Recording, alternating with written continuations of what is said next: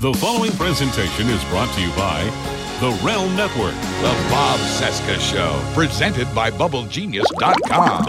Hey folks, Bob here with this week's Bubble Genius Showcase Item of the Week. If the Twitter toddler in the White House has you completely stressed out, head on over to Bubble Genius dot com and pick up their exclusive Republican voodoo doll featuring the face and body of our cartoon dictator. This item is only available for a limited time, so get yours now, only twenty-five dollars at Bubble Genius dot com, with a third of the proceeds going to support the campaigns of resistance candidates across the country. Plus, if you use our promo code B O B C at checkout, you'll get fifteen percent off your entire order only at Bubble Genius dot com. And now let the cartoons begin. Yeah, I guess why not? Broadcasting from Resistance Headquarters, relentlessly fighting back against the clown dictator and his regime of deplorables. Never give up, never surrender. This is the Bob Cesca Show, presented by Bubble Genius dot com. Donald Trump is here tonight. Now, I know that he's taken some flack lately, but no one is happier, no one is prouder to put this birth certificate matter to rest than the Donald.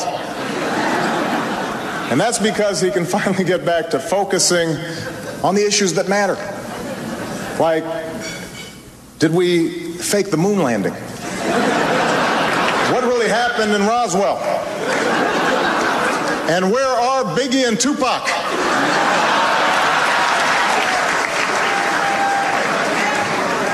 All kidding aside, obviously we all know about your credentials and breadth of experience. Um,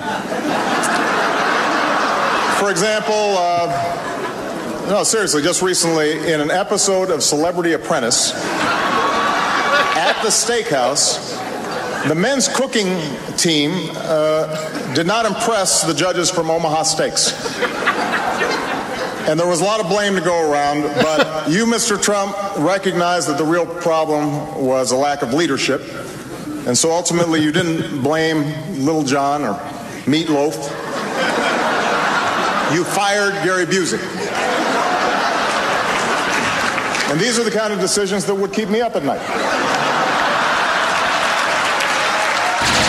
Bob Cesca. Today's Rachel Maddow Show Award for Headline Excellence goes to Bob Cesca. The Bob Cesca Show. Yeah, I guess why not?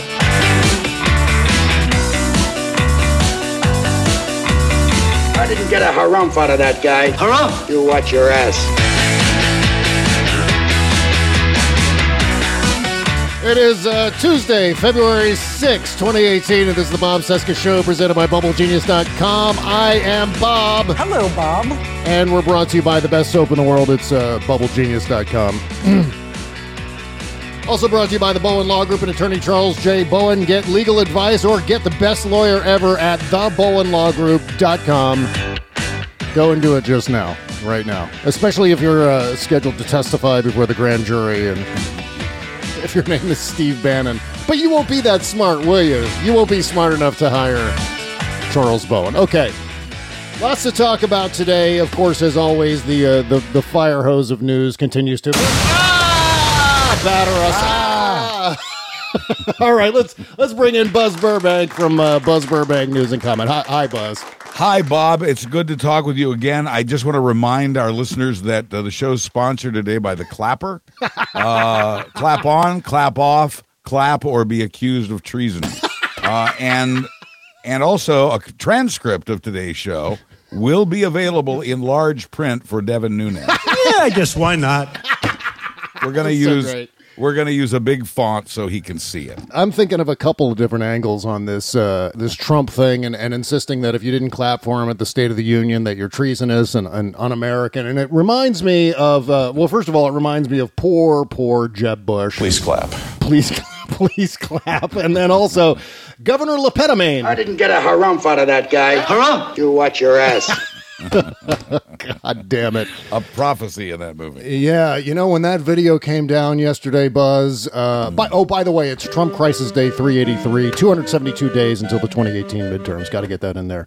But uh, when that video of Trump from, uh, I guess it was Blue Ash, Ohio, where he was doing a rally yesterday, when that dropped, uh, again, there were so many horrible things about that. And and I don't even know where exactly to begin. Please clap. With this whole thing that he's doing now with the clapping. which, which one? Yeah. Oh, that. Yeah. The clapping during the State of the Union. Yeah. Oh, it just, it's just a reminder that he's obsessed with approval uh, yeah, and yeah. Uh, that he cannot let it go. Right. Uh, the fact that he went on and on about the one black guy who clapped mildly I know. Uh, at one part of his speech, he wants to meet that guy so he can thank him. That, that one, there were hundreds of people in the room, but that's the guy he wants to thank. And by the way, among the trees, uh, or among the traitors who did not uh, clap, oftentimes that evening, were or Melania Trump. Yeah, uh, I know. You know, so is is he accusing Melania of treason uh, too? Is yeah. that is that how that works? Here's how I approach this, Bob. Yeah. I, I mostly ignore it and uh-huh. and write it off as this is Trump uh, desperately, like a child, uh, trying to deflect. Yeah. Uh, from what's going on with him, mm-hmm. and uh, except the fact, except for the fact that he said it and the that the thought is frightening, yeah. I'm not particularly worried about it because I just don't think he's going to be around that long. Well, that's, I mean, that's the whole thing, Buzz. This is obviously a distraction. I mean, to go down the road of arguing that right. the opposition party didn't clap during my awesome words before a joint session of Congress is just, I mean, it's, I mean, first of all, right off the top, it's ahistorical. Of course, every opposition party Party in the history of especially televised States of the Union addresses, mm-hmm. the, uh, or is it is it States of the Union or State of the Unions? uh, states States of the Union, States I of believe the Union. Would be like, correct. Yeah. Like attorneys general, I guess that's the way right. it goes. There's only one union, but it has many states. right, as opposed to blows job or blow jobs. We don't know which which one is accurate. Right. Uh, but nevertheless, I mean, no opposition party has ever applauded for the uh, the, the president right. of the opposite party during certain periods of time in the State of the Union. Certainly well, there are exceptions like after nine eleven and so on, but not that we care, but for Trump, yeah. it's personal. I don't care that it hurts his feelings, but, you know, for the record, yeah, it hurts his feelings. right, right. Well, I mean, it hurts all of the Republicans' feelings. They suddenly believe that despite every well, previous address, that this is how it's supposed to go, and it's not supposed to go like it, that. It certainly it's not tr- treasonous, for God's it, sake. It was one of those, theirs who shouted out liar when Barack Obama addressed that body. You know, and, and here again, I, I don't know that they re- really believe that or if this is part of the overall strategy, if you will, yeah. to uh, to uh, you know uh, again protect Trump, and uh, because he is the in, in many ways the protector of their agenda. Right, uh, they're just trying to keep the family together, trying to keep their stories straight, and uh, that's that's really what it's down to at this point. And I don't pay a lot of attention to that too. They're also uh, very much against uh, raising the debt, except when they're in power. So you know, pay no attention to what they say. And and a lot of what what what Trump, you know, we're talking about. What are we talking about with Trump and that that speech and his remarks about yeah. clapping? We're talking about the Wizard of Oz because you know I love to compare everything to children's literature because it's a, it's something I can. Something I can relate to, uh, but but it's it's pay no attention to the man behind the curtain. That's really, right at this at this point. Yeah, yeah, and you know they're going to look for whatever they can to uh, to throw everybody off. But I mean, my question always is that. And this is coming from me being, you know, uh, an honest person who believes in things like truth and, you know, history. Where do you get that anyway? Uh, yeah, God damn it. You know, here's me. What went wrong with you, Bob? But I mean, I, I don't know how you could look at yourself in the mirror or go to sleep at night knowing that you're making a claim that is not only so cheap and and petty and petulant and all of it. Oh, they didn't they didn't clap for me. Oh, poor me. You know, again, it's it's more of Donald Trump. Just I mean, he can't stop whining. Stop whining. Stop whining. I mean, it just it comes down to just God damn it, he can't stop whining, and he does it every day on Twitter, and now he's doing it in. Of course, he continues to do it in all of his speeches. But you know, Jeff Flake uh, this morning. Uh, took to the Senate floor and actually had a few things to say about uh, Donald yeah. Trump's remarks about uh, about clapping. And he said here, yes. respect is earned, not commanded. Applause right. signals approval of an idea, not loyalty to one's country. And, of course, that's entirely one hundred percent accurate, and Trumpers aren't going to want to hear it. Everyone, everyone was mean to Donald Trump. Everyone was mean to the president when they when they didn't clap for him. Let's and have- were all the other Republicans in attendance and listening intently as Flake made those remarks? Uh, you know, I, I, I you know, I, at a certain point, some of the stuff I just think you have to tune out. Yeah. There's a much there. There are much bigger things going on, and sure, all of these things are representative of the. The frightening overall picture, no question about it. Mm-hmm. But uh, you just gotta you you go insane if you don't filter out some of the noise. Yeah, yeah, yeah, it's true. And and of course, uh, in and amongst all of this, yesterday these remarks about treason and, and, and the Democrats mm-hmm. being un-American because they didn't they didn't clap for the president's right, little right. speech. Uh, at the same time, the Dow was busily dropping. Uh, Uh, over eleven hundred points on Monday yeah. after its yeah. six hundred sixty-six point decline on Friday. Now, the, the, from what I can tell uh, on the Dow right now, I'm going to get a, a current update here. Let's see. We are now up, up five hundred thirty-three points. So it looks yes. like as we approach the close that it looks like the Dow is going to make up for at least some of the losses on Friday, but still oh, an, yeah. an eleven hundred point decline is is still a pretty big deal. It's the biggest in history, though, though as a percentage of the overall Dow, it's it's not the biggest, but it really doesn't need to be. I mean, we don't really have to go to that superlative point to, to look at the Dow and say, you know, there's something not right going on here. We've got a lot of conditions that are repeated from Uh, what we were witnessing, and and well, for, at least from my perspective, I started to see it happening in two thousand seven, but everyone really felt the hit in two thousand eight right. as the uh, as the economy took its uh, worst downturn since the Great Depression, and uh, and a lot of the same markers are occurring now. It's as if no one remembers nine, ten years ago when all hell broke loose, and and of of course, no one seems to remember all of the things that precipitated that, including a a Wall Street bubble. Including uh, uh, massive deregulation of business and Wall Street, for that matter, uh, a, a huge tax cut, colossal deficits leading into the, the, the Great Recession, which made it almost impossible right. for right. Barack Obama and the Democrats to pull us out of that recession. I mean, remember when they when they tried to pass a stimulus package, which, again, you talk about ahistorical things. Every president has done, Republican and Democrat, whenever there's an economic downturn, and Barack Obama was no different. You call for a stimulus package and you try to yeah, jumpstart various the economy. Types. Yes, exactly right. And and in the case of Barack Obama, I thought the stimulus in two thousand nine was a nice balance of infrastructure spending, some bailout money in there, and of course, in that legislation was the largest middle class tax cut in American history. At least up to that point, I'm sure it doesn't. Inc- I'm sure the uh, the Trump tax cuts didn't even come close to the size of the Obama tax cuts and the stimulus. But this is this is how we dragged ourselves out of it, uh, despite the Republicans. And again, they were the ones who created this environment that we're now seeing repeated all over again. And you know, we're just in advance of uh, of of the declines on Friday. And certainly on Monday, we heard news of the, the, how the Treasury is going to have to borrow another trillion dollars right, right, to, to get through twenty eighteen. So what we're talking about, Buzz, is at least a trillion dollar deficit at the end of this year, which would be Donald Trump's first full year guiding the economy and approving right, uh, right. Uh, expenditures uh, from Congress. So this is the disaster we're stepping into again. And uh, I know it's a humble brag to say this, but damn it, I hate being right about this shit because I, I don't want to be right about where the economy might be headed. Well, uh, I might have good news for you. Okay, please, please. Oh, my you, God, you, yes. You you might be wrong about some of it.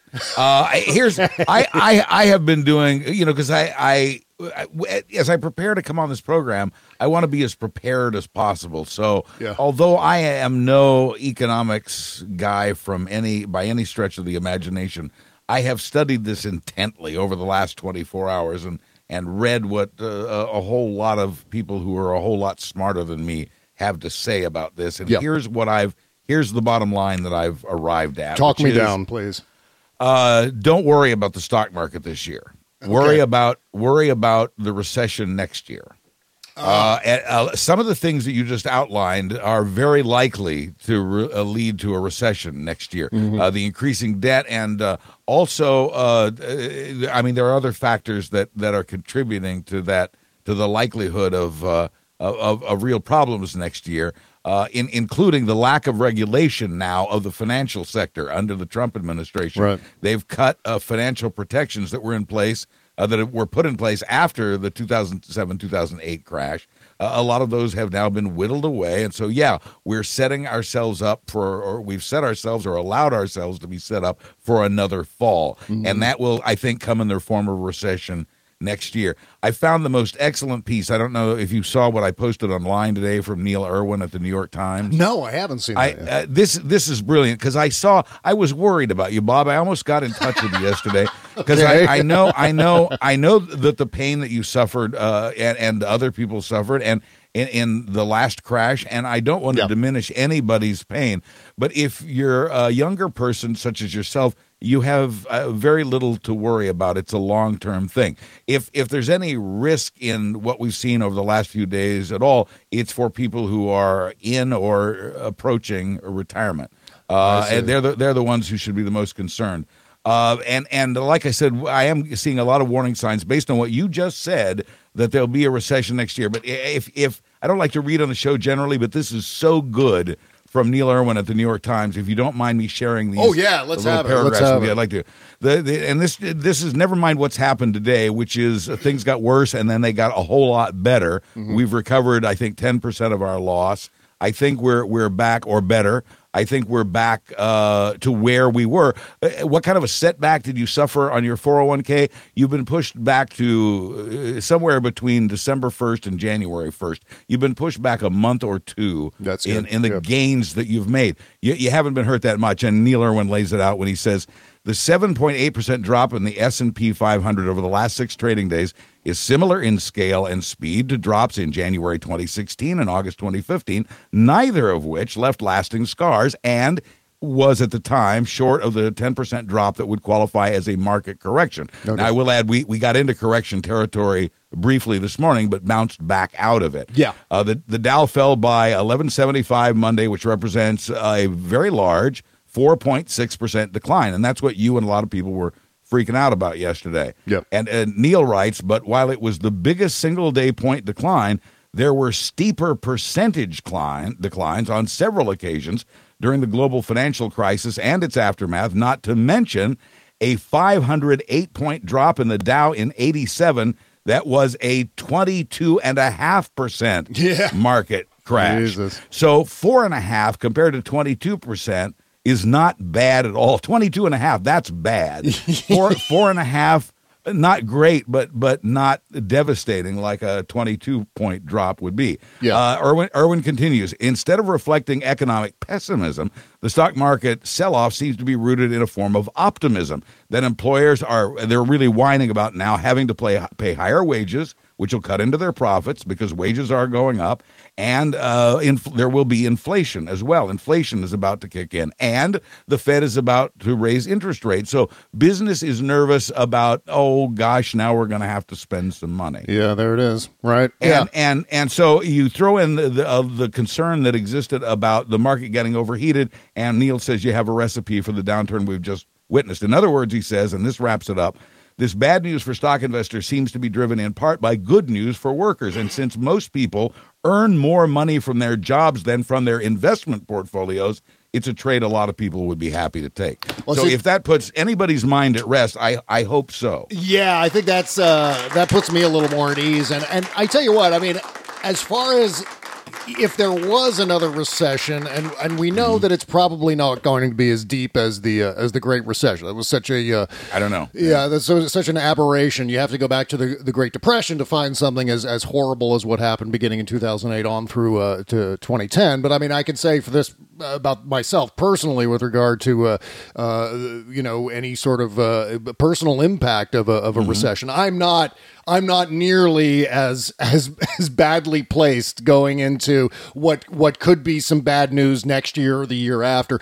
as I was I going so. into two thousand eight, Good. where I Good. owned, you Good. know, in two thousand eight, I owned a commercial uh, a property. I owned mm-hmm. a, a house. I owned a McMansion that I was just way house poor with. I should have never have, yeah. you know, like so not, many not people. Not entirely your fault. Not entirely yeah. your fault, I'm convinced. And same with a lot of other people, too, who were pushed into or tempted into houses they were told they could afford when in truth they could not. Yeah, and the worst part about where I was, Buzz, in two thousand eight is I was deeply in debt, and it was all business mm-hmm. debt because I was investing in my business at the time. Well, that's but I, for Trump. Yeah, I had, you know what? I had somewhere between three hundred thousand dollars and five hundred thousand dollars in debt just for my business there, which, which of course, if you're a business owner, you co-sign for all of that. But fortunately, I was able to wiggle out with a, with a Chapter seven, which is one of the many negative things that happened to me during that recession. You and, you and Trump. Yeah, ultimately, right. Ultimately, though, uh, that was a good thing because it erased all yeah. of that that debt. Yes. So I was grateful yeah. for that. But I mean, still, it was not. It was a it was a horror show from from start to finish. It was not something I ever want to repeat. So uh, you know, I mean, the only uh, advice I could give in the face of some sort of potential Trump era recession is mm. to is to limit your credit card debt as much as you can and yep. to uh, sock away as much savings as you can to, to yep. get you through any sort of uh, shortfalls in the economy. So that's well, I, I do think based on what I've read in the last twenty-four hours that we are looking at a recession next year yeah. for uh, many of the reasons that you've laid out here. I just don't, I, I, and I don't want people to freak out over what's happening with the stock market right now. This is a, this, we all knew it was too, we knew, we all knew it was, it had grown too fat. Yeah. We all knew that it had grown too fast. We all knew that some kind of correction or bubble bursting was coming. Let's hope this is the extent of it and that things calmed down for a while. Uh, twenty seventeen was a very unusual year, I read, for the stock market, because usually it would have uh, two or three two percent drops through yep. the course of the year. This is only weird to us now. Somebody compared it to driving, I believe it was Neil Irwin, compared it to driving in the rain in L A. It rains there so infrequently yeah. that nobody knows how to do it once it happens, and everybody freaks out. That's right. Well, this this is a little like that because it, because it hasn't happened recently. It seems it feels wrong. Right. It feels terribly, terribly wrong. Yep. And if you if you stay in for the long haul, and the other thing I've learned about investing, and again, I am no expert, but it has worked for me. Uh, this advice from uh, real experts, which is. Uh, diversify your investment so that some of it's in stocks and some of it's in bonds, because generally, not always, but almost always, when stocks go down, bonds go up. Yep. And yep. so you you continue to protect your money in that way. So that's that's my that's my C N B C financial advice for today. Yeah, I guess why not? yeah, why? Sure, yeah. why not? Who's going to stop yeah. me? Yeah, I guess. Yeah. So uh, so that's that. I mean, uh, but I mean, I still think that uh, as far as the economy goes, whether it's the mm-hmm. uh, whether it's the Dow or the broader economy, that uh, that Biff definitely owns this economy. He owns every piece of it because uh, he's taking because credit. He said he did. Yeah, he, he yeah. said he did. In fact, uh, here's just a little. Here's a few moments of uh, of Trump taking credit for the economy. I haven't looked Good. yet at the stock market, but it's been going up at record clips. We have a. Uh, Tremendous streak going on, and that's only because of the optimism. The stock market has gained almost three trillion dollars in value since the election on November eighth, yeah. a record. We've added three point three trillion dollars. three point four trillion dollars. Almost four trillion dollars. We've created more than five trillion dollars. Since Election Day, five point two trillion dollars in value, more than seven trillion dollars. Oh, We've man. created now almost yeah. eight trillion dollars worth of value just in the stock market. And by the way, the stock market since our election oh. is through the roof. Yeah. Isn't it too bad that the Obama administration gets a lot of credit? Our stock market has reached an all-time high today. Today. All-time high. Think of it. Nobody all, ever talks about it. I just want high. to uh, state that, as you probably have noticed, uh, the stock market hit an all-time record high today. Very proud of our stock market, what's happened since I became president. The yeah. stock market hit today twenty-three thousand. That's yeah. an all-time record all, high, so congratulations to everybody high, in our yeah. country. Yeah, see, now, uh, presidents don't do that. No, and that's the important point, Bob. Uh, the stock market going up is not Trump's doing, and the stock market going down is not Trump's right. doing. Uh, you know, uh, Ditka can control the weather with his moods. It, this is not this, is, but but Trump cannot control the stock market. That's right. Right? I mean, he uh-huh. just can't any any more than did could could, could, could, could control the weather. And excuse right, me for right. stuttering. That's sort of hard to say. I love but, that reference, though. Yeah, they, you know, they, they, neither one of them have that sort of control, and and so you can't give them credit. What we can do is uh-huh. what you are doing, and what it's okay for us all to do, which is make fun of the guy for taking credit yeah. for it. And can you imagine if the State of the Union speech were tonight instead of a week ago tonight? Uh, would he have said all those things about the stock market? I don't think so, because no. uh, the, the the facts are the market under Trump gained about four trillion dollars, yep. and then we, we lost it all in two days. Now, we we bounced back from some of that, but again, if he's smart, and he isn't, he'll shut up, which he won't. Yeah. Well, and then, of course, too, I mean, we can't expect any of these guys to take responsibility for their actions. Not a single move that they make is indicative of, you know, the party of personal responsibility, which they're supposed to be. Right. Right. So Sean Hannity, or yesterday on his radio show, was blaming, uh, of course, he was blaming Obama. Obama! For the stock market downturn on Friday and Monday. Here's what he said. Sure. He said, because, because the Obama economy was so weak all of these years, we had just artificially cheap money. Now, what's cheap money? Cheap money is when you can borrow at ridiculously low rates. The era of cheap money at some point has to come to an end. The government has yep. artificially, the Fed has artificially kept the price of money down and yep. the price of b- borrowing down. And now that's going to come to an end. In many ways, right. it represents Ashley Webster is the name. In many ways, it's a sign of the strength of, of the economy more than anything else. So... So he begins by saying the economy is so weak, and then he ends by saying it's a sign of the strength of the economy. So that's your Sean Hannity logic for the day. If well, you can... in some here's what here's what Trump and the Republicans have in common with David Letterman. Uh-huh. They they both believe Obama is still president. Obama, and, and they're, yeah. they're focused on that. I don't know if you y'all saw the, the interview on oh, Netflix, yeah. uh, the first of the, the Letterman wonderful. series. But my favorite line in, in it is when Dave says to Obama, "Well, I know you have to get back to the Oval Office," so uh, and, and then and then asks his final questions uh, because so many of us uh, on and maybe on both sides yeah. prefer to think of Obama as president. Uh, one, it makes us feel better. God, that clip you played at the beginning of the show oh, yeah. made made me miss humor. Remember right. humor? I humor remember, was fun. I, I enjoyed it. Yeah, and a, pres- uh, and, and a president and, who was really good at doing it too, right? Yes, absolutely, absolutely. He was, you know, he was incredible at that. Uh, and and I miss that, and I think we all miss that. But uh, we also uh, miss the intelligence that. that went behind it. Oh, yeah, yeah. And just, the, I mean, a basic attention to history. I mean, as far as I'm concerned, you know, if if Donald Trump was yeah. a rank or and awareness file, of history. It, yeah, exactly. Yeah. I mean, if this guy, uh, you know, had a, a pretty doctrinaire series of uh, uh, of positions on the issues, as, as the Republican Party does, but wasn't right. all into this name calling and, and ridiculousness and insanity and, right. and and all the rest of it, not understanding uh, uh, history, certainly not presidential history, and at the same yeah. time burning down institutions left and right.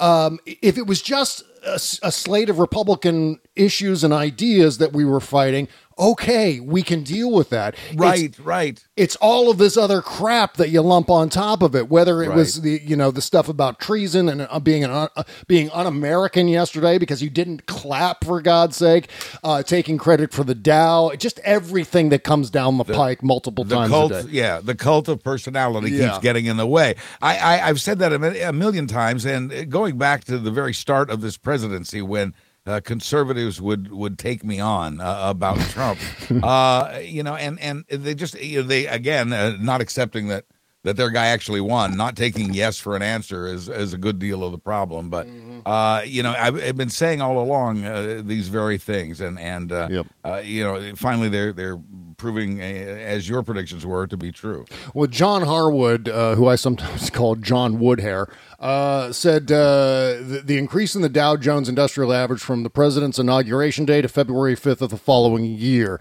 Trump Uh, was uh, at twenty-two point seven percent increase between uh-huh. his inauguration and February fifth of the following year.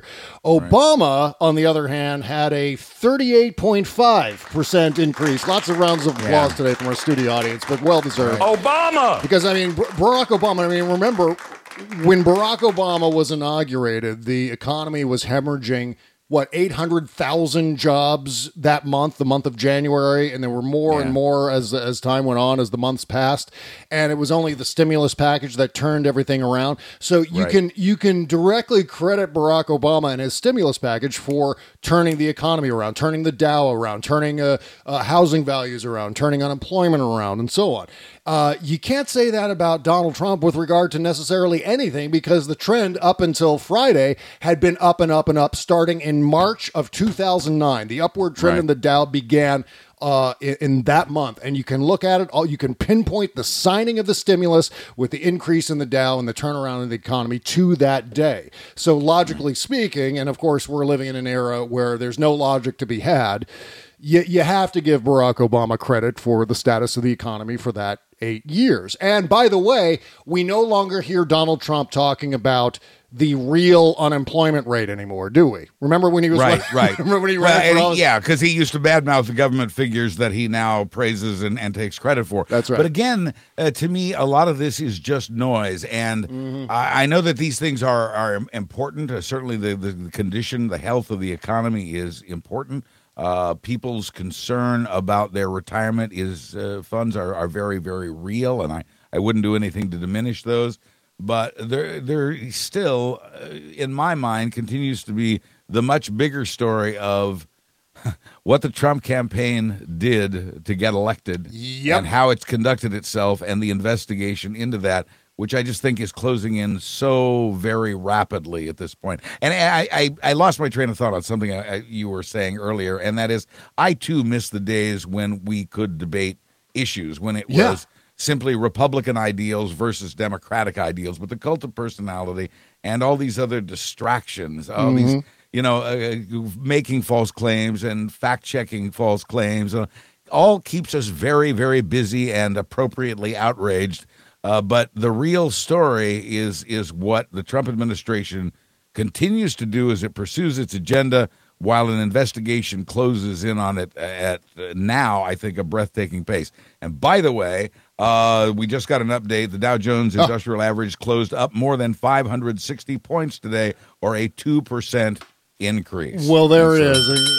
I guess that's uh, I guess that's pretty good news uh, it's coming going out of the Dow. To be all, it's going to be all right. For now. Or, or as they say on C N B C all the time, could be the mm. dead cat bounce. Yeah, financial economic term that they teach in college, yes. Yes, the exactly. dead cat bounce. Right, which you'll hear around the clock on C N B C, probably right now as we're saying this. Uh, Ryan Setzer should record a song with that title, the dead cat bounce. That's, that's exactly right. Yeah, I guess why not? Uh, okay. Okay, so uh, we were just, I was talking uh, before the show uh, with Buzz, and we were talking about uh, watching Rachel Maddow and how uh, when Kimberly Johnson and I watch Rachel Maddow every night, we end up it ends up taking like three hours long because we're constantly pausing and to, to, to debate the different points, not to debate amongst each other, but to just rant. Yeah, you, I, we're all glad that you, you two are so happy together being angry, and I'm I really, it really makes us, it makes, because it inspires the rest of us. Yeah, it's so much fun. We're just shouting things back and forth between our, our different, my office and her office, and it's the whole day long thing. But when we're watching Rachel Maddow, one thing that has become uh, a staple of our Maddow watching is, of course, Blue Apron. And so we're, we've got our Blue Apron meal all prepared, ready to go, and then we do, we put on uh, because we're on the West Coast, we put on Rachel on the D V R, and we start that up, and then we uh, we get going for a three four hour endeavor to, to get through an episode of the Rachel Maddow Show. Lord, but here's a, here's what I like best about Blue Apron is that instead of burgers for dinner, I might have uh, seared steaks with a thyme pan sauce, mashed potatoes, green beans, and crispy shallots. And I can make it perfectly myself in just under forty-five minutes, and without wasting any food, and without having to go to the store. I like the variety of Blue Apron. I get my choice of a dozen new recipes every week right to our doorstep right here. No G M Os, no hormones, and for under ten bucks a person. And Blue Apron has a meal plan that fits you, even one that includes a monthly bottle of wine from renowned winemakers. I can't wait to try the spicy chicken and stir-fried vegetables with jasmine rice, strip steak and potatoes with spicy maple collard greens, creamy fusilli bucati pasta with fresh rosemary and walnuts, and the soy-glazed rice cakes with broccoli and soft-boiled eggs. Not all at the same time. I, I order those things separately. We have those things separately, but wouldn't it be fun to eat everything all at the same time, huh? It's it's too much of a good thing, Bob. I know. Go to blue apron dot com slash B O B C. Check out the menus, why don't you, and get thirty dollars off your first order with free shipping. It's a great feeling to make incredible, affordable meals at home when the food and the recipes come from Blue Apron. That's blue apron dot com slash B O B C. The Bob Cesca Show.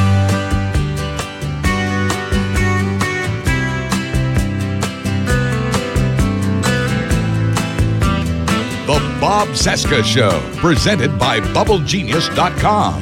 Welcome back today. Uh, okay. I, I like the way you've decorated the van. Speaking of our three-hour-long watching of Rachel Maddow with our... Yes. Stoner rants. Uh, did I did I say stoner rants in there? No, I didn't, I didn't hear it, Bob. uh, all right, let's dig into uh, stupid Watergate here because there's so much to talk about uh, on this yes. front. We're going to get to the government shutdown and all that fun stuff uh, later in the show. If we don't get to it, I promise we'll talk about it on the uh, on the big uh, postmortem show. But uh, the, the the things happening right now with stupid Watergate, it's it's almost impossible to get to all of it. So let's let's just dig in. Uh, first of all, I want to talk about the Nunes memo a little bit because we, we covered it some on Friday on the after party, but we didn't really right. have a, a chance on the free show uh, to dig in because, of course, uh, on Thursday, right before the Nunes memo, or actually the Nunes memo uh, dropped on Friday, but it was, of course, after our Thursday show, so we didn't have an opportunity mm-hmm. to, to it's start. Why, it's why I do my news on Thursday, my newscast, because everything happens Uh, from the time that I post that newscast late Thursday morning mm. uh, and and Saturday. Everything happens in that period of time. So I want to be sure and get it out there before anything changes. Well, as of right now, the the demo, the uh, the House Intelligence Committee has approved the dem- the release of the Democratic memo. It has now gone right. to Donald Trump. Uh, John Kelly this morning said that no, no, the president has not read the, the Democratic rebuttal memo yet because it's so long. Well, it's ten pages. It's, I mean, he barely, you know, did he really get through four? Uh, we're asking ourselves, and now he's got a ten-pager. Next next one's going to be twelve. Yeah, holy shit. There's no way. There's no way Biff is getting through ten pages of uh, he's going to he's going to have to be briefed on this thing. Someone's just going to have to read it to him because we know. But the important thing, the important thing is that he's painted into a corner again. Yep. And uh, so he has to either uh, you know, suppress the memo, not allow it to be released, and face the wrath that will bring, yep. or he releases the memo, which makes him look bad, and then he'll face the wrath that that would bring. So I, I love this choice that he has. I'm sure he's going to take every spare minute of his five days uh, to make this decision, and uh, either one he picks uh, will not go well for him. Yeah, and you know, even if he doesn't uh, approve the release of the Democratic memo, it's it's actually in the long run, it's not even going to matter because the New York Times right now right. is uh, is demanding that the FISA court release the FISA application on Carter Page, and well, that would answer all of our questions. Now, I don't. It, it would indeed. I don't know. And by the way, "well" is the word I say most on this show because because I hear things that you know maybe I don't entirely buy or maybe only partly buy, uh-huh. and and I know you're passing along along things that you've read and heard, and and uh, we all do that. Uh, but but I do say "well" a lot because because there's always there's always more to it than all that. All right, let's hear uh, it. I, I well, I think that uh, you know the the memo, the, you know the memo is is going to obviously make him look bad if it's released. Oh and yeah. So you know he has he has no choice. Uh, he may have no choice to believe it. As far as the New York Times thing goes, the "well" about that is that they can certainly file that lawsuit, but the FISA court doesn't have to grant it. That's true. However, by filing that f- sort of lawsuit, it's almost it's not a Freedom of Information Act lawsuit. It's just simply asking the court to uh, declassify the rest of the information that was used to get the warrant on Carter Page, the surveillance warrant, to and, wiretap him. And I think the FISA court is prepared to do that. I would imagine. I, I don't mean, know. That, you really do you think so? I don't know. Well, think about it this way: they're start Buzz. They're starting to scapegoat the FISA judges. In fact, they uh, yes, one of these guys, yeah. uh, Jacob Wall, who's a, a Trumper, a right wing stooge. One of these, one of the many prepubescent men who are defending Donald Trump right now. Which right. I don't understand. That's a topic for the postmortem show. We'll get into that later because I had a fight with Jacob Wall uh, over the weekend. But nevertheless, he called out, and he's he's got a pretty big audience.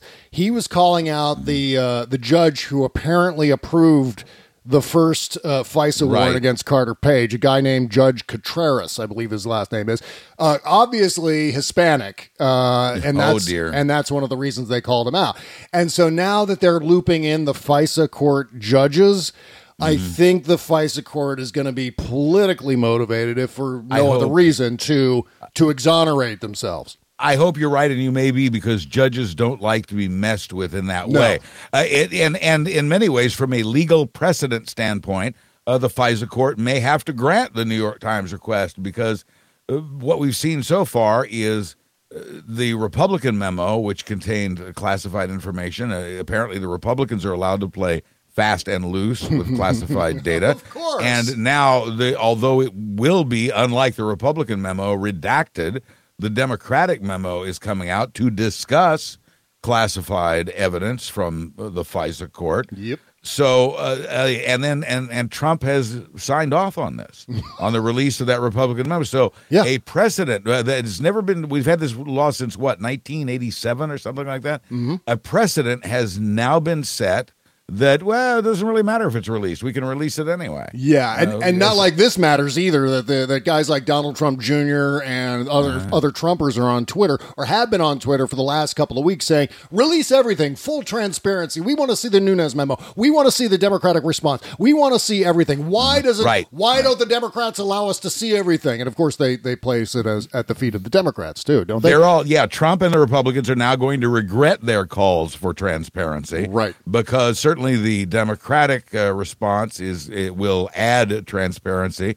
uh, and uh, if if the court allows the New York Times to see the rest of the papers that were involved in granting a wiretapping warrant on Carter Page, then yeah, both the Republican side and the Democratic side, and possibly more, will be out there. And yeah, you don't mess with the judge. Nope, nope, absolutely not. And going back to the judge here, uh, now they're trying to say this FISA judge, this guy Contreras, was appointed by Obama, Obama to the FISA court. And you know what? Wrong. It's wrong. That is so wrong. And you know how I know that? You know who no. appoints the FISA judges to the FISA court? The Chief Justice of the Supreme Court, who is ah, who is John Roberts, who John was appointed Roberts, by George yes. W. Bush, and who That's is right. a Republican. Right. So right. If you, if you want to talk about some sort of conspiracy involving the judges, well, you have to take that up with the Chief Justice of the United States Supreme Court, because he's the one who appointed every single one of them. Also, the FISA court is actually a majority Republican panel. Mm-hmm. So, mm-hmm. you, sure. again, sure. You, you can't you can't lay this at the feet of the Democrats somehow. Yeah, the, the, the Democratic deep state is is we the, the great secret we've learned is the Democratic uh, deep state is actually all Republican. Yeah, and, and so and you you've been exposing this for a couple of weeks now, but it's a point we cannot drive home enough uh, to point out the abs- absurdity of the Trump defense. Well, the most absurd thing about it, Buzz, is that the entire Trump defense on the entire uh, Russia investigation is basically the Pee Wee Herman gambit. It's it's I know you are, but what am I? It's basically right. uh, the, the, I know you are, but what am I? You're a nerd. You. I know you are, but what am I? You're an idiot. Yeah. I know you are, but what am I? I know you, you are, are, but what am I? This is it. This is Trumpers right now. What am I? I know you are, but what am I? No, you are, but what about Uh-huh, and it's just as frustrating to listen to. It, it is the mantra now of the entire Republican Party, yep. with very few exceptions. The vast majority of, of the Republican Party has taken the stance, and where else have we heard this besides a schoolyard or in a Pee Wee Herman movie? Where else have we heard this defense of uh, accusing your accuser and accusing your accuser of what your accuser is accusing you of? Who who who does that?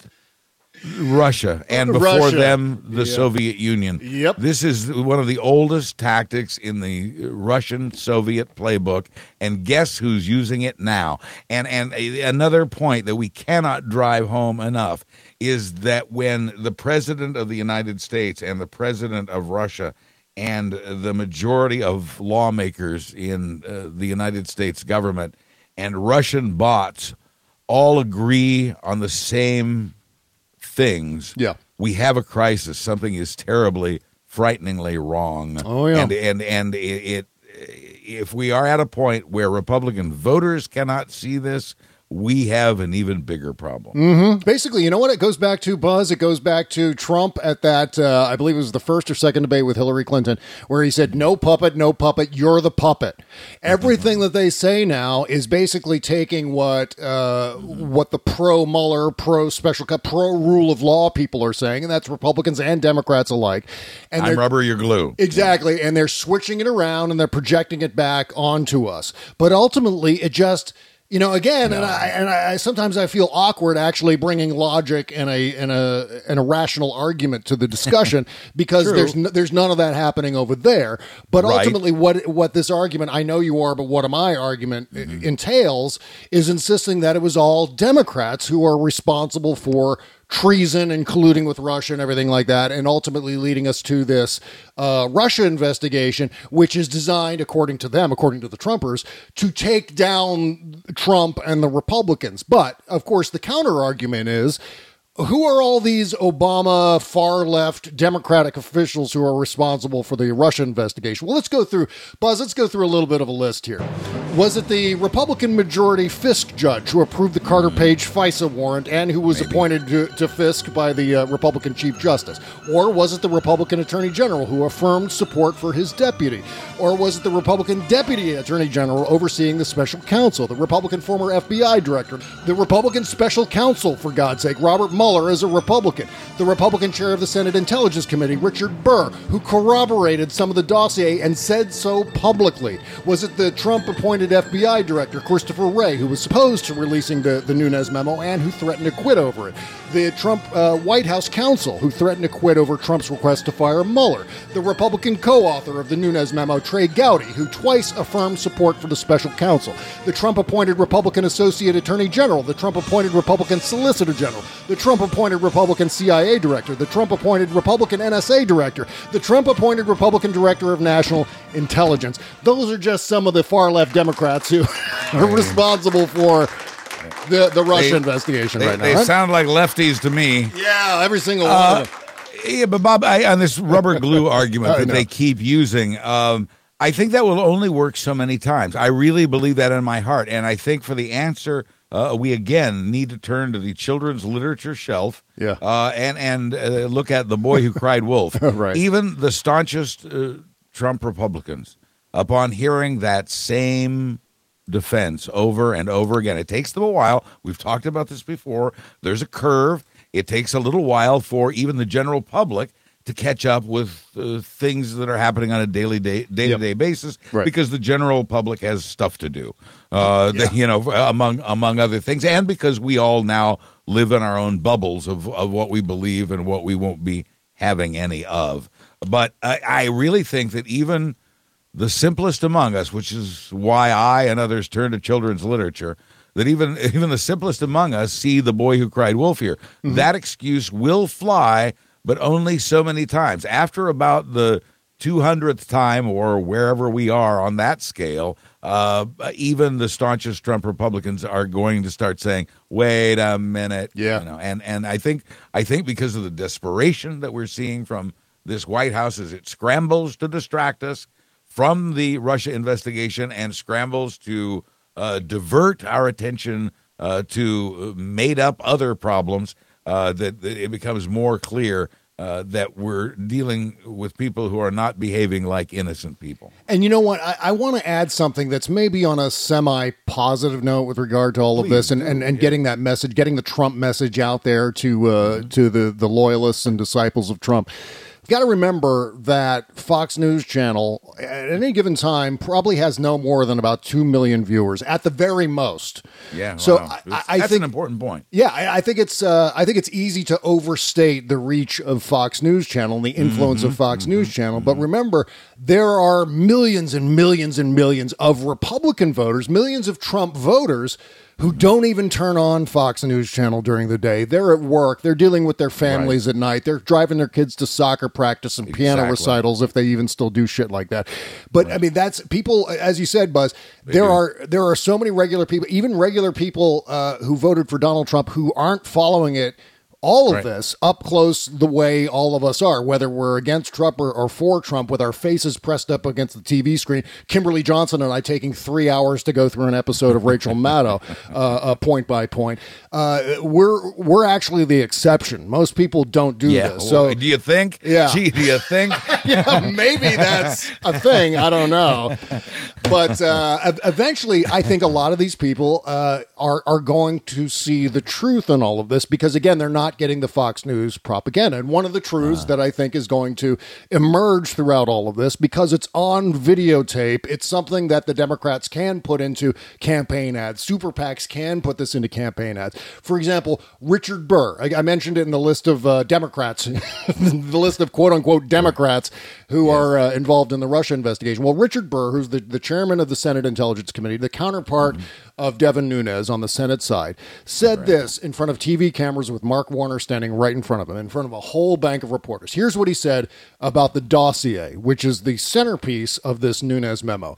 He said, right. quote, "We have been incredibly enlightened." I'm going to read this slowly. "We have been incredibly enlightened at our ability to rebuild backwards the Steele dossier up to a certain date." Wrong. That is super important. That is Richard Burr, the uh-huh. Republican chairman of the Senate Intelligence Committee, affirming that he corroborated parts of the Steele dossier. Now, in order for this Nunes memo to hold any water with the public, they have to have this boogeyman, this guy, Christopher Steele, who's this uh, British spy, who, by the way, when you talk about sources and methods being revealed, may, big source right there revealed. Christopher Wray, mentioned in the Nunes memo. He is a source. The government has not acknowledged that Christopher Wray is a source for the F B I until Friday. He's a good one, and we can never use him again now. Exactly. And also other sources for the F B I and the N S A are going to be hesitant to reveal themselves or to part- or to cooperate mm-hmm. with the Intelligence Committee of the United States, because people like Devin Nunes and Donald Trump spill their guts and, and name them publicly uh, just because it helps Donald Trump's approval ratings. Australia. How about the Australian ambassador who yeah. listened to George Papadopoulos brag about the Trump campaign's connection to, to Russia, and he shared that with U S intelligence, and now everybody knows it. Yep. Uh, is he is he going to trust us in the future? Is our closest ally, Great Britain, going to trust us with intelligence we've mm-hmm. proven we cannot keep secret? Why would anyone share information with a country that can't keep a secret? And under Donald Trump, it can't. Yep. Uh, this is devastating. Uh, F B I agents in the field will no longer get cooperation for witnesses, apparently uh, Republicans in particular, uh, who don't trust the F B I, thanks to the damage that's been done by Trump and the Republicans and this Nunes memo. Right. Uh, I mean, the list of damage. The, the, what about the relationship between the F B I, Justice Department, and the Uh, congressional committees that oversee them? Yeah. Are they ever going to trust each other again after what's been exposed and ignored and and and and, and maligned in this whole expose about about the memo? The damage from this act, even even though the memo was a dud, even yeah. though the memo itself uh, proved nothing, and nope. if nothing, if anything else, hurt the president's case more. Uh, after all this kerfuffle over this dud, uh, we, we've done damage and set precedents that we're going to have to live with, uh, and and they the consequences of them are not good. Right. And you know what? The uh, the great irony of the fact that we're talking a lot about the FISA law, which was passed during the Carter administration, right. as a reaction to, I mean, this is the great irony, it was a reaction to Watergate, and it was one of the many laws that, yeah, it was one of the many laws that were passed as a result of the hearings that took place coming out of Watergate and the abuses that were taking place inside uh, the intelligence community, inside the executive branch, certainly inside the White House. And these are all the sorts of things that have to happen again once Trump is out, or at least once the Democrats are able to take control of Congress, knock on wood. Uh, yeah. These are many. Feeling pretty good about that. Yeah. Oh yeah, me too. I, I really hope though that uh, that they will endeavor to pass a series of laws that will now roll back some presidential powers based on the abuses of Donald Trump. Because what Donald mm-hmm. Trump is doing, and maybe this will ultimately turn out to be a good thing in the long run, as long as it doesn't turn into mass destruction like a nuclear war or something like that, right. is that uh, Donald Trump is exposing a lot of holes, a lot of gaping holes in yes. executive power. And, uh, yeah, Bob, a lot of Republicans and Democrats knew before Trump that uh, presidential powers had slipped a little bit into territories yep. they probably shouldn't have, and and there was bipartisan agreement on that. Uh, and then Trump got elected, and uh, as you said, those those little those little uh, pinholes of light are now yeah. fist-sized holes, uh, that, or bigger, uh, that that must be patched and repaired, uh, absolutely. And uh, gosh, I can only hope they will be. I think uh, among the things working against the Republicans in the election that's now just nine months away, uh, their relationship with Trump. They're losing the gerrymandering battles. I believe the yeah. tide is turn, turning on that. We got to talk uh, about it, that, by the way. Yeah, yeah, yeah. It did my heart good to see uh, our progress in that arena. And I hope, and I think it's just the beginning of a wave of change in those districting laws, those districting maps. Yeah, yeah. Well, you know what? In fact, I want to talk about uh, what's happening in Pennsylvania. We may, may not get into it in the next segment because I want to talk about Steve Bannon in the next segment. Oh, sure. Uh, before we wrap up the show. So we may end up talking about Pennsylvania and what's happening there with the Republicans uh, engaging in their version of Trumpism. Uh, we may have to push that over to the postmortem show, but we're going to try to get to it during the show. But meanwhile, yeah. we're going to take one last break and we'll come back with uh, Steve Bannon right after these words. Okay.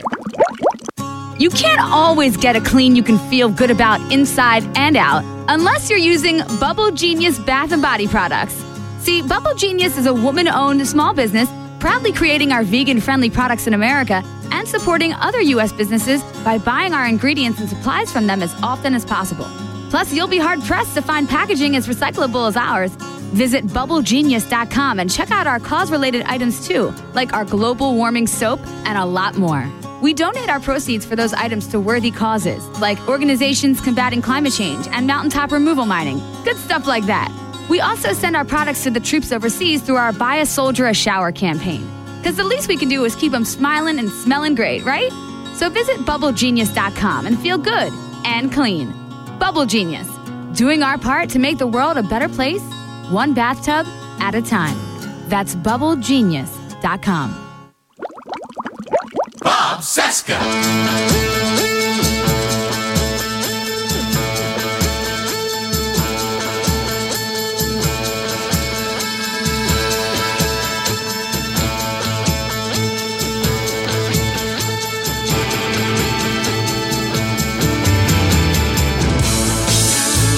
This is the Bob Cesca Show, presented by Bubble Genius dot com. Yes, it is. Welcome back to our uh, Tuesday show. Thank you for joining us today. Buzz Burbank is here from Buzz Burbank News and Comment. Don't forget to go shopping through our Amazon link at Bob Cesca dot com. It's the all-caps Amazon link just beneath the logo. And uh, you go; it'll take you right over to the front page of Amazon dot com. You go shopping as normal, and we collect a small fee on some of the things that you buy. That's all I have to say about that.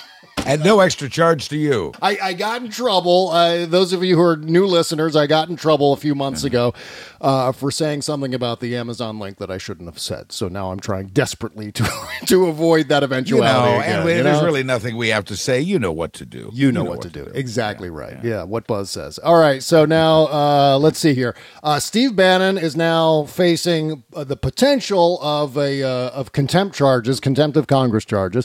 He's refusing to comply with the congressional subpoena to appear before the House Intelligence Committee. Uh, we heard this morning that he's likely to meet with special counsel Robert Mueller next week, uh, a source has told uh, N B C News. Uh, and also, the, uh, the congressional Republicans are going to give Bannon one more shot, I believe, to appear next week. Uh, since he's refusing to appear tomorrow. I think the other detail in all of this is, in order to appear tomorrow, he was only agreeing to a series of fourteen questions with yes or no answers. That's where that's where this is. Uh, there's yeah. a negotiation. Here, here's the deal. Bannon's not going to say anything to Congress, and I want to get back to the importance or lack thereof of Congress at this juncture. Yeah. But he's refusing to say anything to Congress without a go-ahead first from the White House. And supposedly, although no one has claimed executive privilege, this is out of respect for executive privilege. So uh, the White House and the uh, the the folks at the House Intelligence Committee are uh, still negotiating uh, what Bannon can and cannot be asked, yep. what he can and cannot. And once that's settled, and that's why they're talking about maybe uh, putting this off or doing it again next week, Bannon could be held in contempt of Congress. And, and this is where the congressional investigation runs into the Mueller investigation, because it's it's a little bit mystifying in a way, and then again, maybe it isn't, that, that Bannon is cooperating fully with the Mueller investigation. Yeah. What choice does he have? He has none, uh, because if he doesn't answer uh, Mueller's questions fully and completely and honestly, and uh, Mueller has any evidence that Bannon is lying, he could drag Bannon in front of a federal grand jury and make him talk. And if uh, Bannon refuses to talk, then he will face uh, imprisonment for perjury charges. So, yep. uh, so on one hand, Bannon is cooperating fully, apparently, and according to Mueller's office, uh, but not cooperating at all with Congress. This is an interesting, an interesting uh, tactic. Uh, and and what it does to me is it underscores that that Bannon knows that contempt of Congress is nothing compared to what he might face from Robert Mueller. Yeah. And so he's respecting Mueller and disrespecting Congress. It isn't entirely clear why. Perhaps it will be at some point. And and notice uh, Congress's willingness to defer to Mueller and put off, and, and to, to a large degree, even the White House, and put off a possible Bannon questioning until sometime next week. Don't know what's going on there, but you, you have a similar situation with uh, Trump. Uh, his lawyers now advising him not to talk uh, yeah. to Mueller, even though uh, Trump says he's eager to do so. Mm-hmm. Uh, in the end, you know who's going to win that that d- d- debate. And and no, again, no matter what Trump does, mm-hmm. uh, whether he speaks or refuses to speak, if he takes his lawyer's advice and refuses to talk to Mueller, he too can be dragged before a federal grand jury. That's so right. we, we are at the stage of things. We are at the part of the book where uh, the, the the some of the key suspects are refusing to talk except under certain circumstances. The other here's the here's the funnest thing I read about Donald Trump today. Okay, this is just this is great. Uh, the New York Times reports that when he's under oath, Donald Trump tells the truth. Yeah, Donald Trump is so truthful under oath, he will tell you under oath all the things he's lied about. Mm-hmm.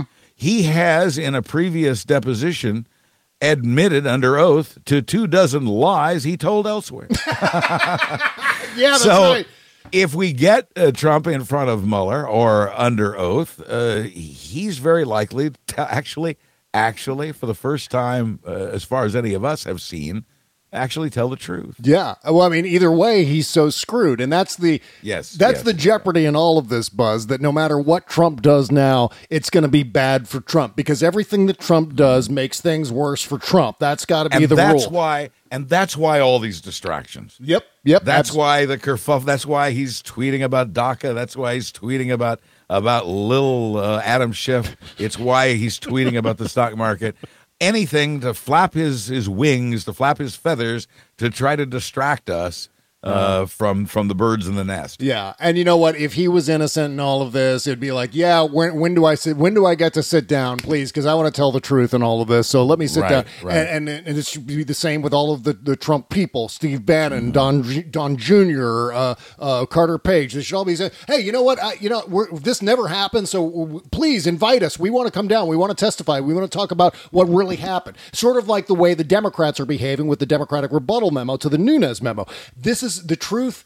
They would want the truth to get out there. If they were innocent, they wouldn't be trying to hide this right. desperately, whether it's Steve Bannon right now or Donald Trump right now, running away from a, a Mueller interview. Now, the where mm-hmm. where this goes from here is if Donald Trump actually does refuse to be questioned by Mueller. Of course, he's uh-huh. going to be subpoenaed. And if he's subpoenaed, then he has to go and testify by himself, mind you, without any yeah. lawyer sitting next to him. No mommy or daddy. No yeah. mommy or daddy before the grand jury. And so mm-hmm. that's where things, that's where the shit really hits Trump, the fan for Trump unplugged. And, right. and one, one more point I want to make about the importance or lack thereof of Congress in this process at yeah. this point. Uh, Congress obviously taking a back seat. Uh, they're, they're, they're taking orders from Steve Bannon and the White House and Robert Mueller, because uh, unfortunately at this moment, Congress is not nearly as important as Robert Mueller. Yeah. Uh, and and so this will change at some point, at some point. And this is why the congressional investigations will, in the long run, prove to be important. Mm-hmm. They are a necessary run-up to, you know, the impeachment proceedings will be starting within a year from now. Yeah. Uh, and, and so it's important that uh, Congress at least uh, get some background, collect some data, uh, and prepare for that date uh, as best they can against the Mueller investigation, which is, I mean, it's down to Trump now. It's down to, M- Mueller is down to Bannon and Trump. Uh, he's he's talked to everyone else, or or so it would seem. Yeah. He's talked to nearly all of the people he needs to to establish a, a case for collusion, or if you conservatives prefer, conspiracy against the United States, since You, you, you keep insisting there's no such crime as collusion, or that perhaps it's not so bad. Yeah. Trust me, it is.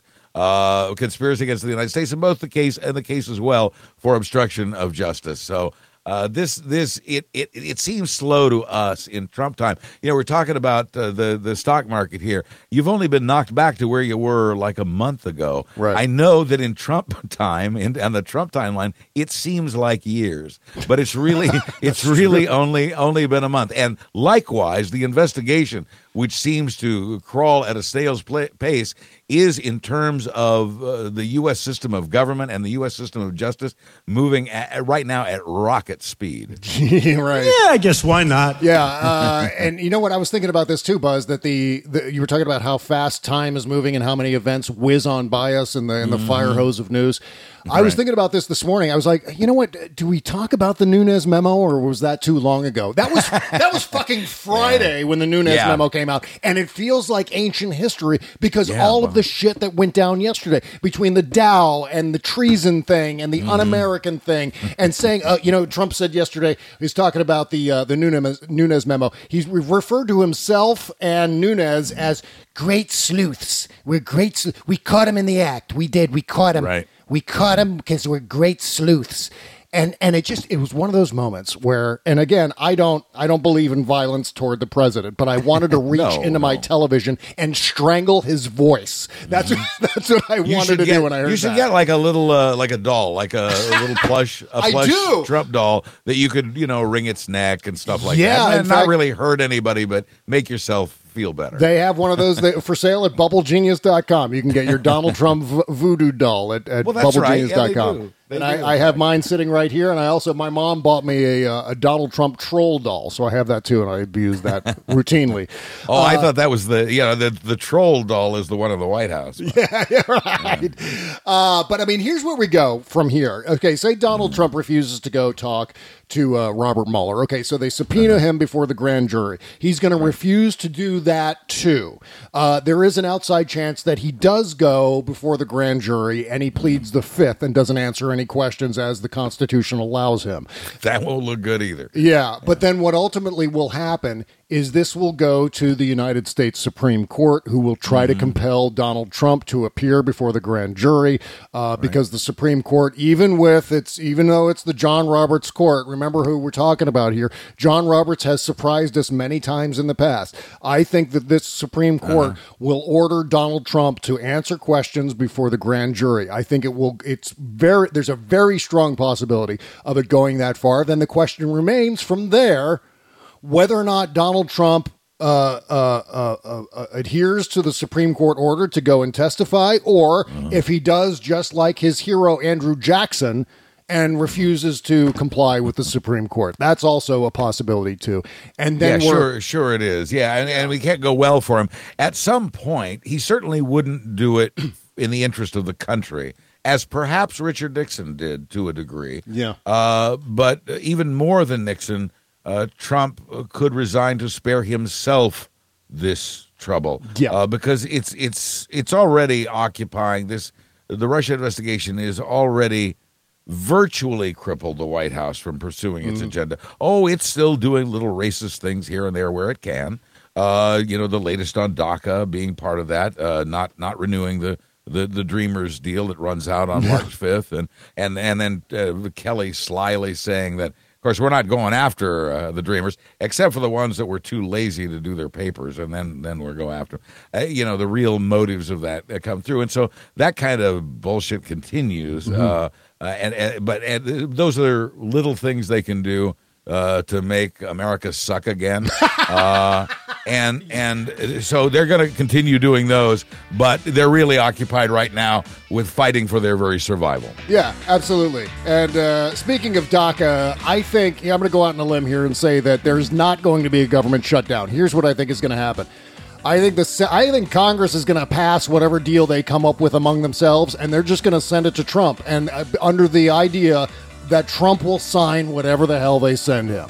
I, mean, I don't know. I hope I hope so. You know, they had a bar- bipartisan deal before, and he rejected it. He may again. Yeah, well, we'll see. I, I, I don't think he's going to do it again, even though he was blustering a lot this morning about uh, wanting. He actually said he wants a government shutdown, which, by the yes. way, the Democrats have already looped into all of their ads coming up for the midterms, sure, I assure sure. you. Sure. Uh, let's see what else. Uh, let's see. Oh, yeah. The Trump lawyers want to appoint a second special counsel, a special counsel to investigate the special counsel. That would be that's normal. Yeah, that's sure. That's normal. Absolutely. Uh, oh, and speaking of Trumpism and doing things that defy institutions and, in fact, burn them down. Uh, during the post-mortem show, I want to focus on what's happening up in Pennsylvania, because that is all yes. Trumpism uh, like you wouldn't believe. They are going to the nth degree to try to stop the redistricting effort in, in Pennsylvania as ordered by the Pennsylvania Supreme Court.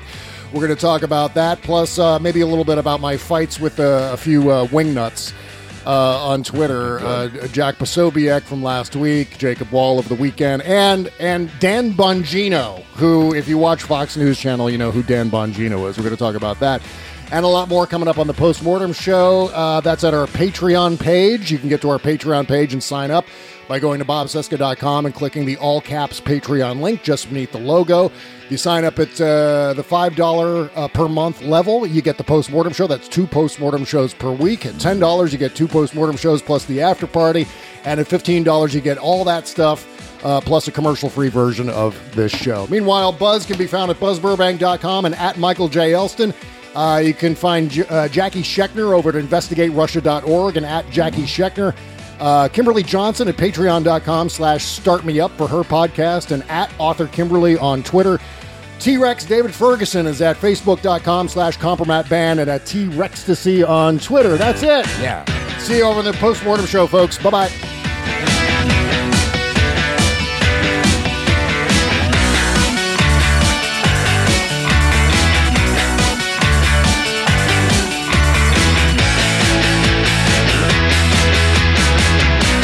I guess why not?